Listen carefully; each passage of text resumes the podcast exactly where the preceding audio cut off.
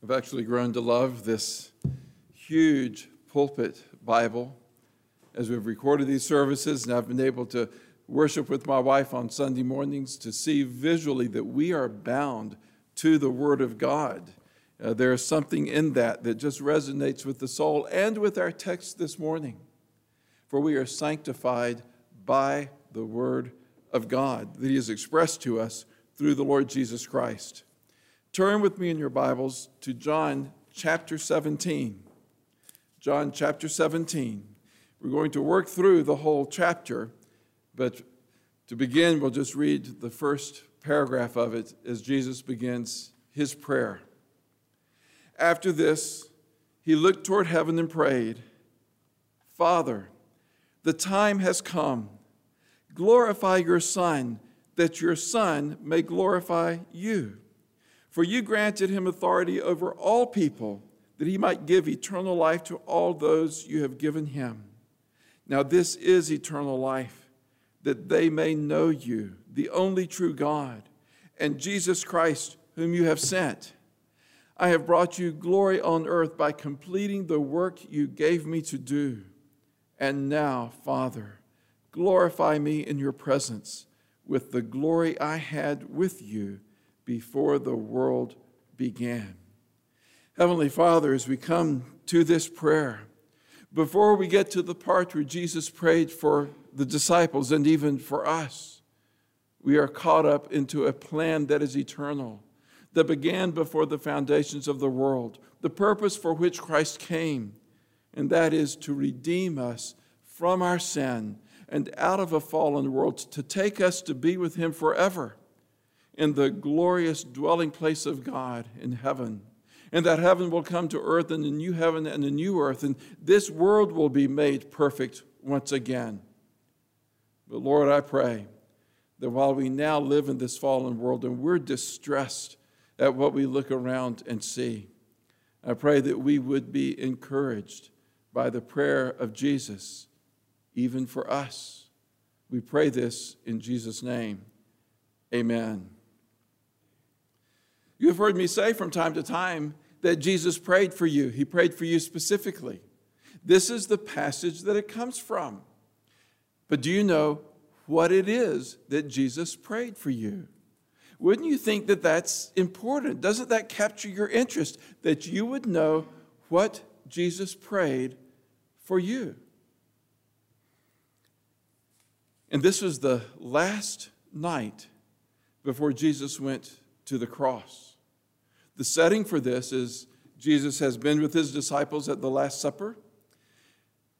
And he left there, he said in, at the end of chapter uh, 14, Come, let us leave.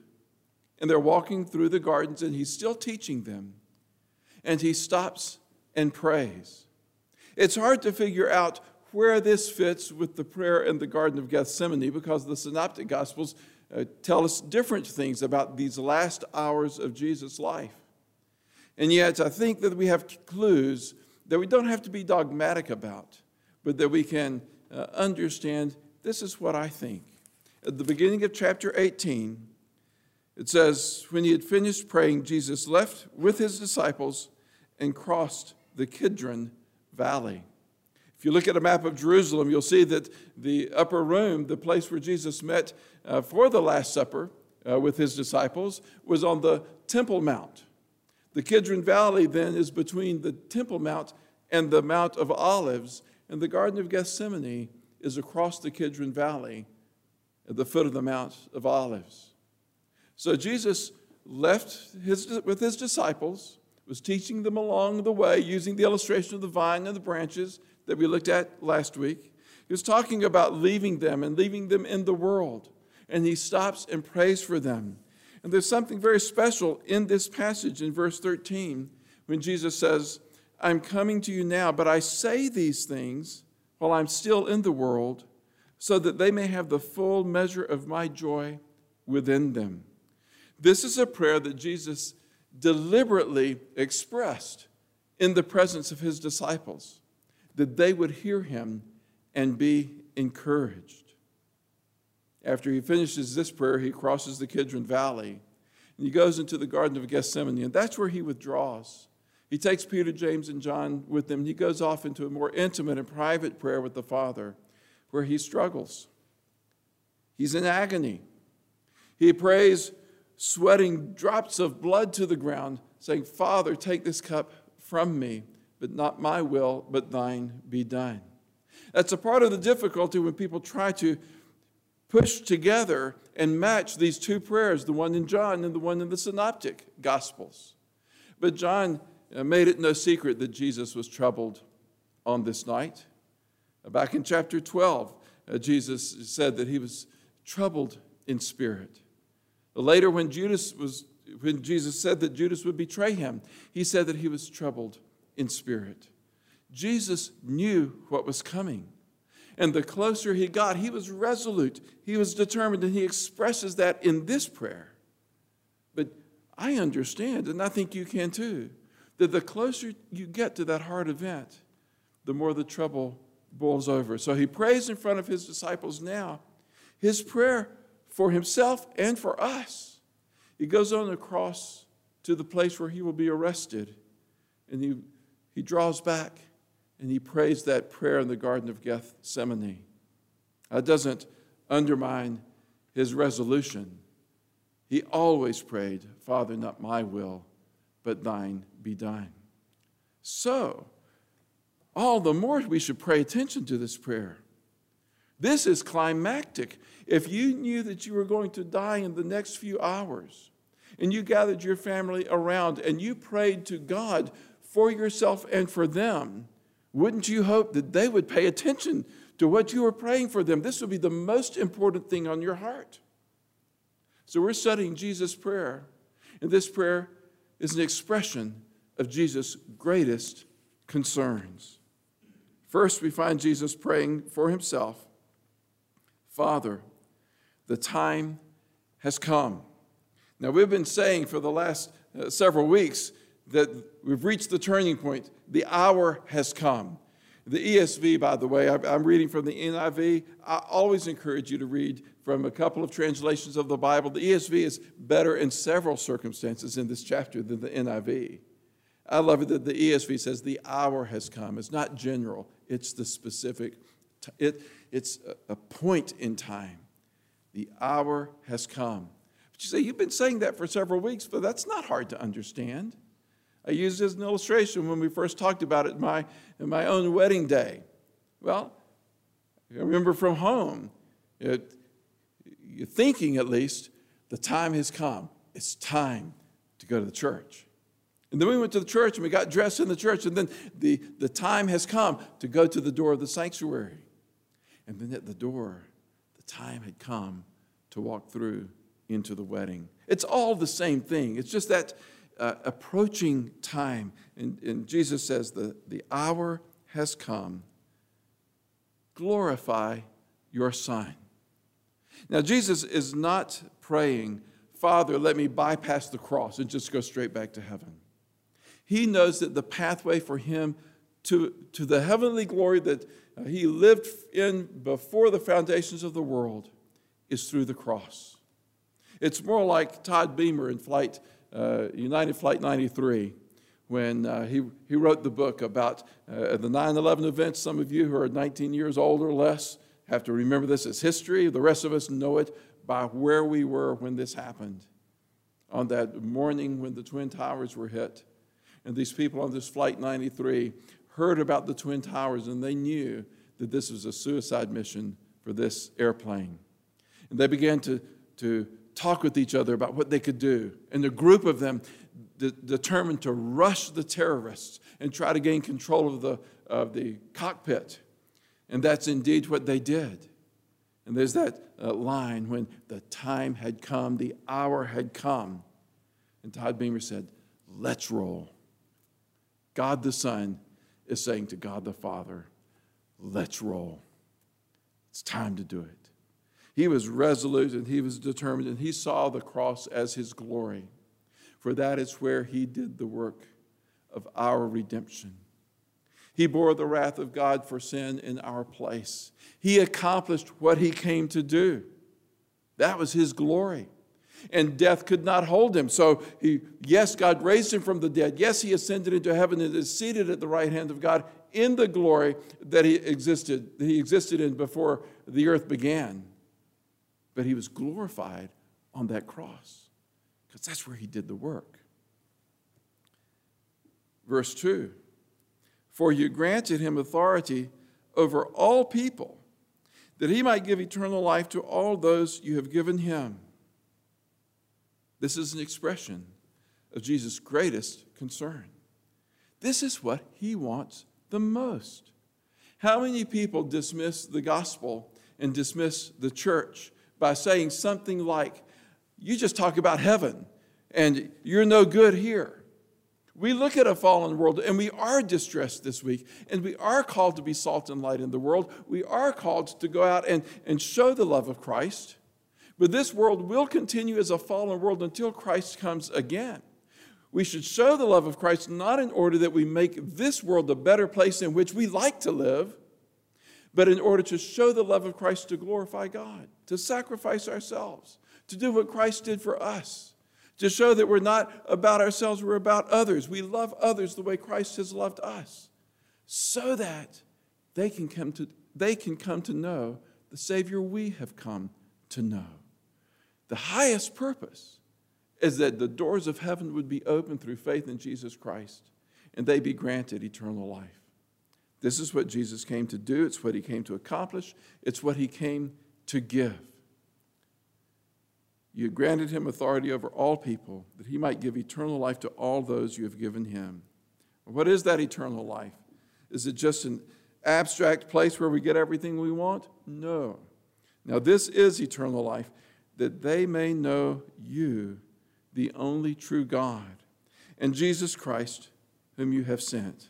Not that, you, that they may know about you, that they may know about Christ.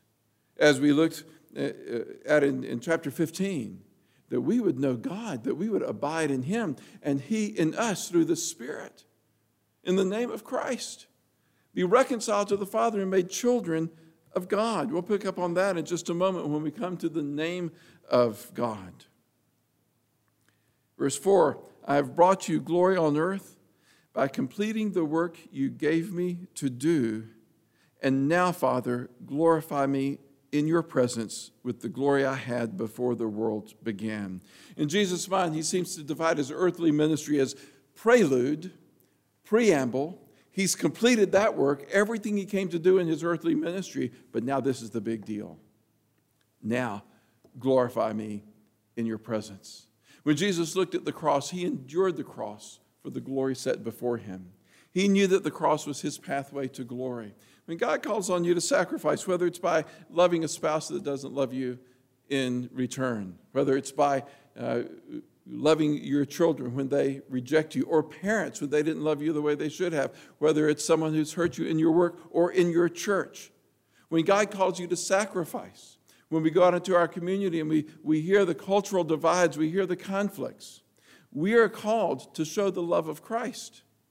We might not know what that looks like, how to make it work. We, we struggle with how to fix the fallen world, but we're not to go out as the ones who are the, the critics. Now, we can be constructive. We can try to come up with solutions as husband and wife, as parents, as uh, church people going out into the world. We can try to figure things out to be peacemakers. We really can't. But God calls on us to pick up our cross to follow Christ. We're the ones to make the sacrifice instead of, I will love you if you love me. It's such a huge difference. That's what Jesus did for us.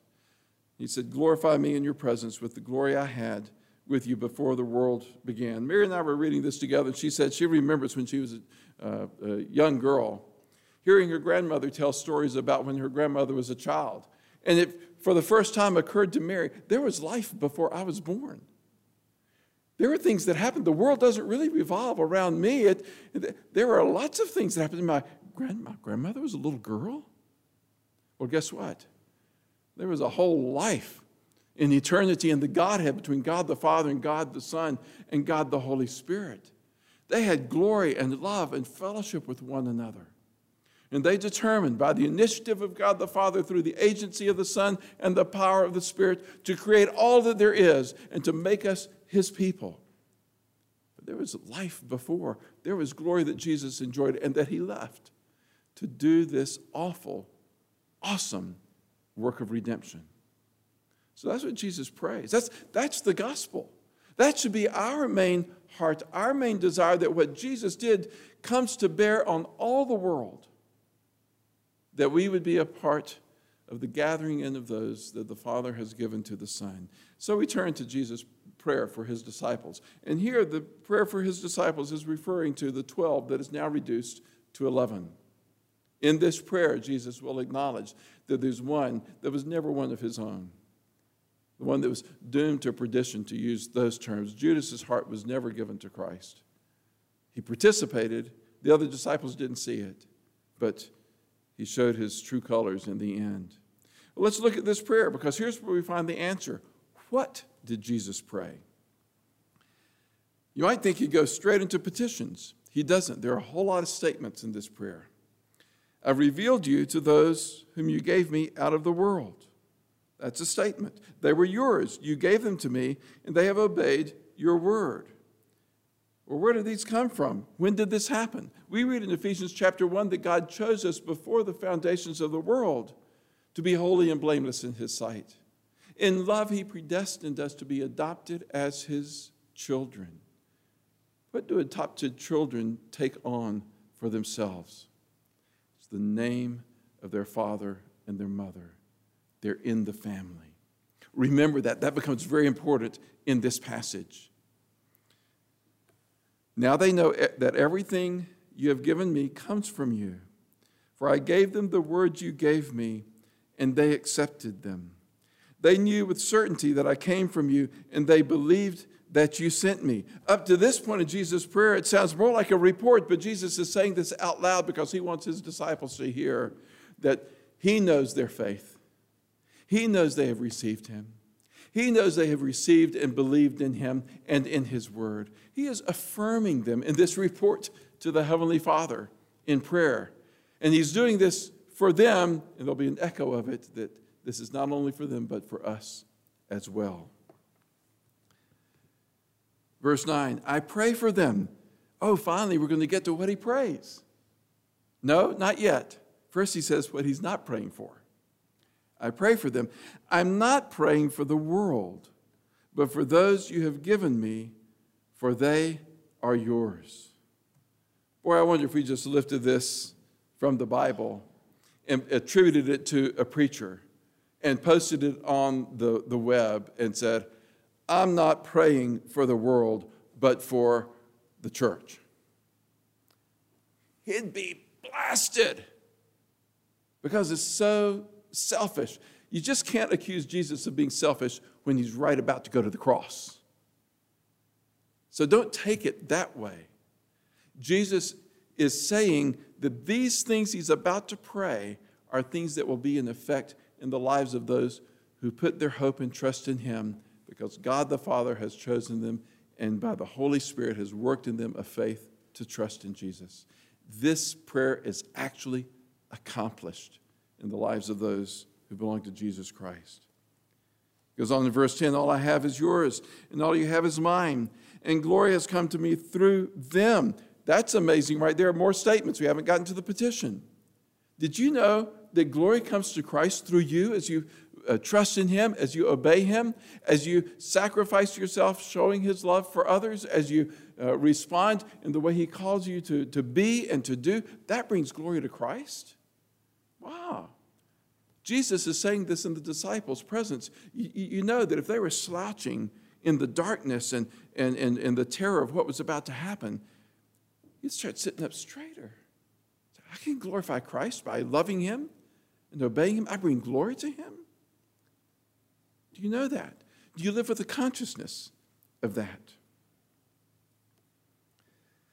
Verse 11 I will remain in the world no longer but they are still in the world, and I am coming to you. This is a theme that has been developed over the last several chapters. It's why the disciples were troubled that Jesus was leaving. And he's acknowledging in prayer to his Heavenly Father that he is going to leave them, and he's going to leave them in the world. Now he comes to the petition. The NIV right, uh, says it this way, it translates it this way Holy Father, protect them by the power of your name, the name you gave me, so that they may be one as we are one. First, let's pick up that issue of your name. We've already set the foundation, laid the foundation for that. We bear the name of God through the Lord Jesus Christ because of the power of the Holy Spirit at work in us, sealing it to us, because we're adopted as children of God. As adopted children, we bear His name. That name gives, gives uh, rights and privileges. We are forgiven. We are atoned for. We are clothed in the righteousness of Christ. It gives, it gives power uh, of the Holy Spirit to, to will and to do God's pleasure. That, that's the power of the name. But there is an exegetical issue here that I need to, to play out for you. The ESV actually goes in the other road. Uh, D.A. Carson, the commentary that I've been using uh, most uh, for this study, lays out both different interpretations of the Greek words, which actually simply say, keep them in your name. That's what the ESV translates. Keep them in your name. The NIV says, protect them by the power of your name. The NIV is, uh, is going down the road saying, it's the power of your name that protects them and protects them from the evil one. There's a little bit different sense that's possible when you just keep them in your name. It's not by your name, it's keep them in your name. Keep them in the family protect, preserve them, not from the afflictions and the assaults of the devil, but from being peeled off, from being taken away. Preserve them, keep them in your name. And I believe that this is the right uh, road to go down with this. So I'm preaching from the NIV, going with the ESV, and hope it stays clear to you that Jesus prayed for you, that Heavenly Father, as you have given them to me, I am redeeming them and paying, them, uh, paying for their sins. Keep them, preserve them, enable them to persevere to the end as yours and mine. They're in the family, they bear your name. I believe that's what he's saying. Hey, how reassuring it is, because this is the same Savior that said, No one can snatch them from my hand. He said of the Father, No one can snatch them from the Father's hand. Jesus' prayer is answered here. But if we get it wrong, we can begin to think that Jesus is praying that God would protect us from the evil world around us. In the next few verses, it might, it might sound more like that.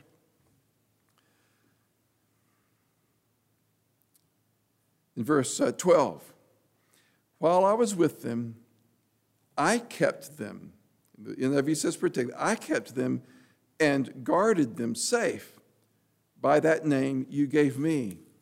None has been lost except the one doomed to destruction, so that the scripture would be fulfilled. That uh, phrase, doomed to destruction, is used of Satan too. The, the doomed has the sense of he didn't have a chance. He wanted to, but he didn't have a chance. That's not what it means. It means he never really wanted to. His heart was never really with Christ. And Jesus knew that. It wasn't that he failed with one person, he was not one of the ones that the Father gave to him. Jesus chose him to be one of his disciples, that he would be betrayed and handed over.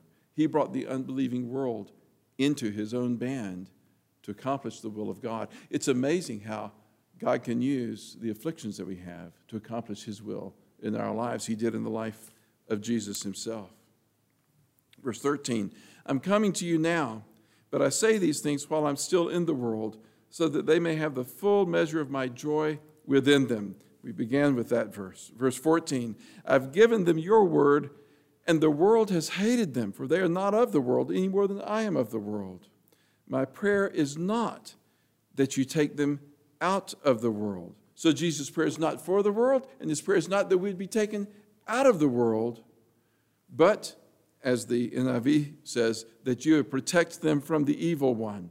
The only problem with that phrasing is this we might think it means he will protect us from the afflictions brought on us by the evil one.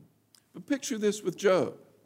Picture God the Son in that heavenly place, praying to God the Father as Satan comes with his accusations against Job and says, Job doesn't love you, God, he loves your blessings. And the Son says, Father, keep him in your name. And the Father says, That's what I'm going to do. And he turns to Satan and says, Go ahead, take away all the blessings. You see, you can't fit that into protect him, to protect him from the afflictions of the evil one. It's preserve him as one of our own. That's the point. And God allowed Satan to take away the blessings to show that Job's heart was the Lord's, that he was God's own son. And it vanquished, discredited Satan from all the heavenly place and his accusations. That's the answer to Jesus' prayer. So when God allows affliction into your life and into mine, we shouldn't be saying, God, Jesus, pray for our protection. Why don't you answer his prayer? It's no, God, hold me to yourself. Hold me to yourself. That's the prayer. They're not of this world, even as I am not of it. We come to the second petition. The first one is keep them in your name, preserve them in the family. The second was sanctify them by the truth. Your word is truth. Sanctify them. That means to be made holy, to be set apart for holy purpose by the truth. Your word is truth. The Bible is God's word. Jesus is God's word, and the Bible is about Jesus. We are not uh, formless and void in what we believe. It's, sincerity is not the most important thing, it's important. But the truth that we believe in needs to be God's word, His truth, because that's what sanctifies us. That's what calls us to follow our Savior to the cross, where we repent of our sins, receive Him as Savior, and then follow Him through this wilderness and, and try to respond in our fallen, faltering ways until He takes us all the way to glory uh, in heaven in the life to come. Verse 19 for, I, for them I sanctify myself, that they too may be truly sanctified. Now, Jesus wasn't sinful and then had to be sanctified.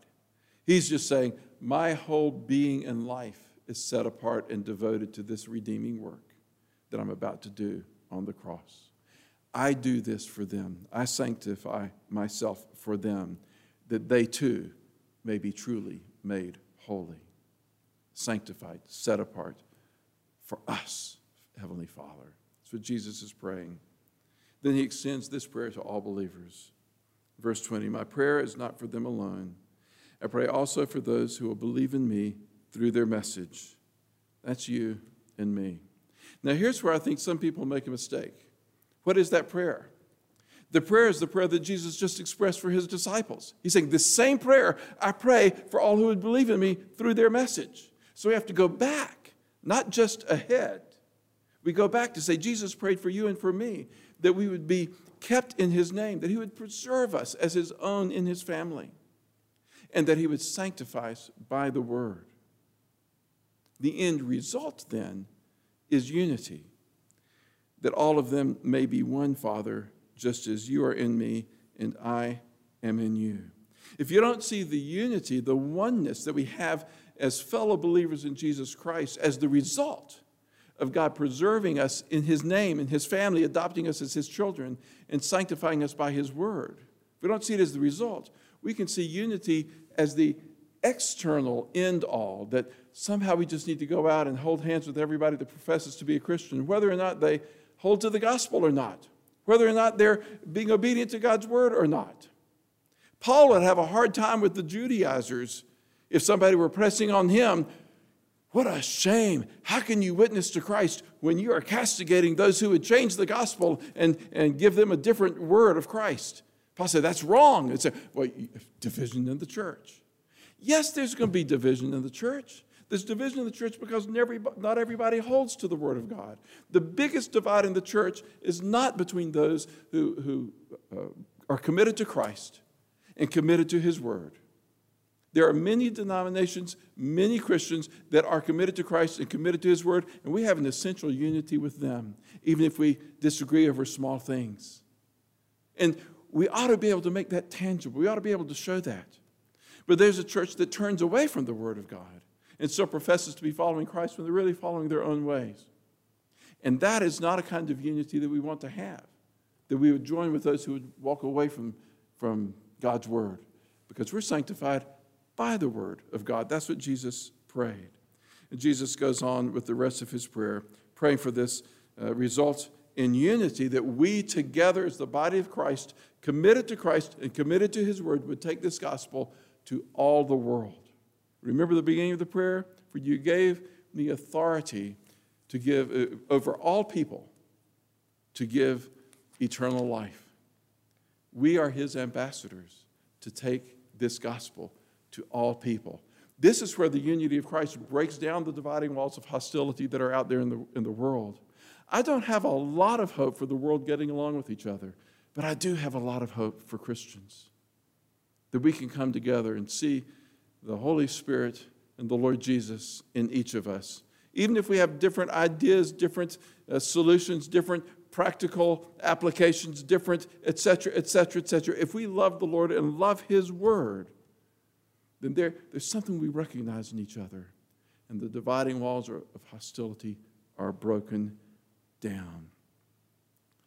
The end result, after we take this gospel to all the world, and move forward to verse 24 Father, I want those you have given me to be with me where I am.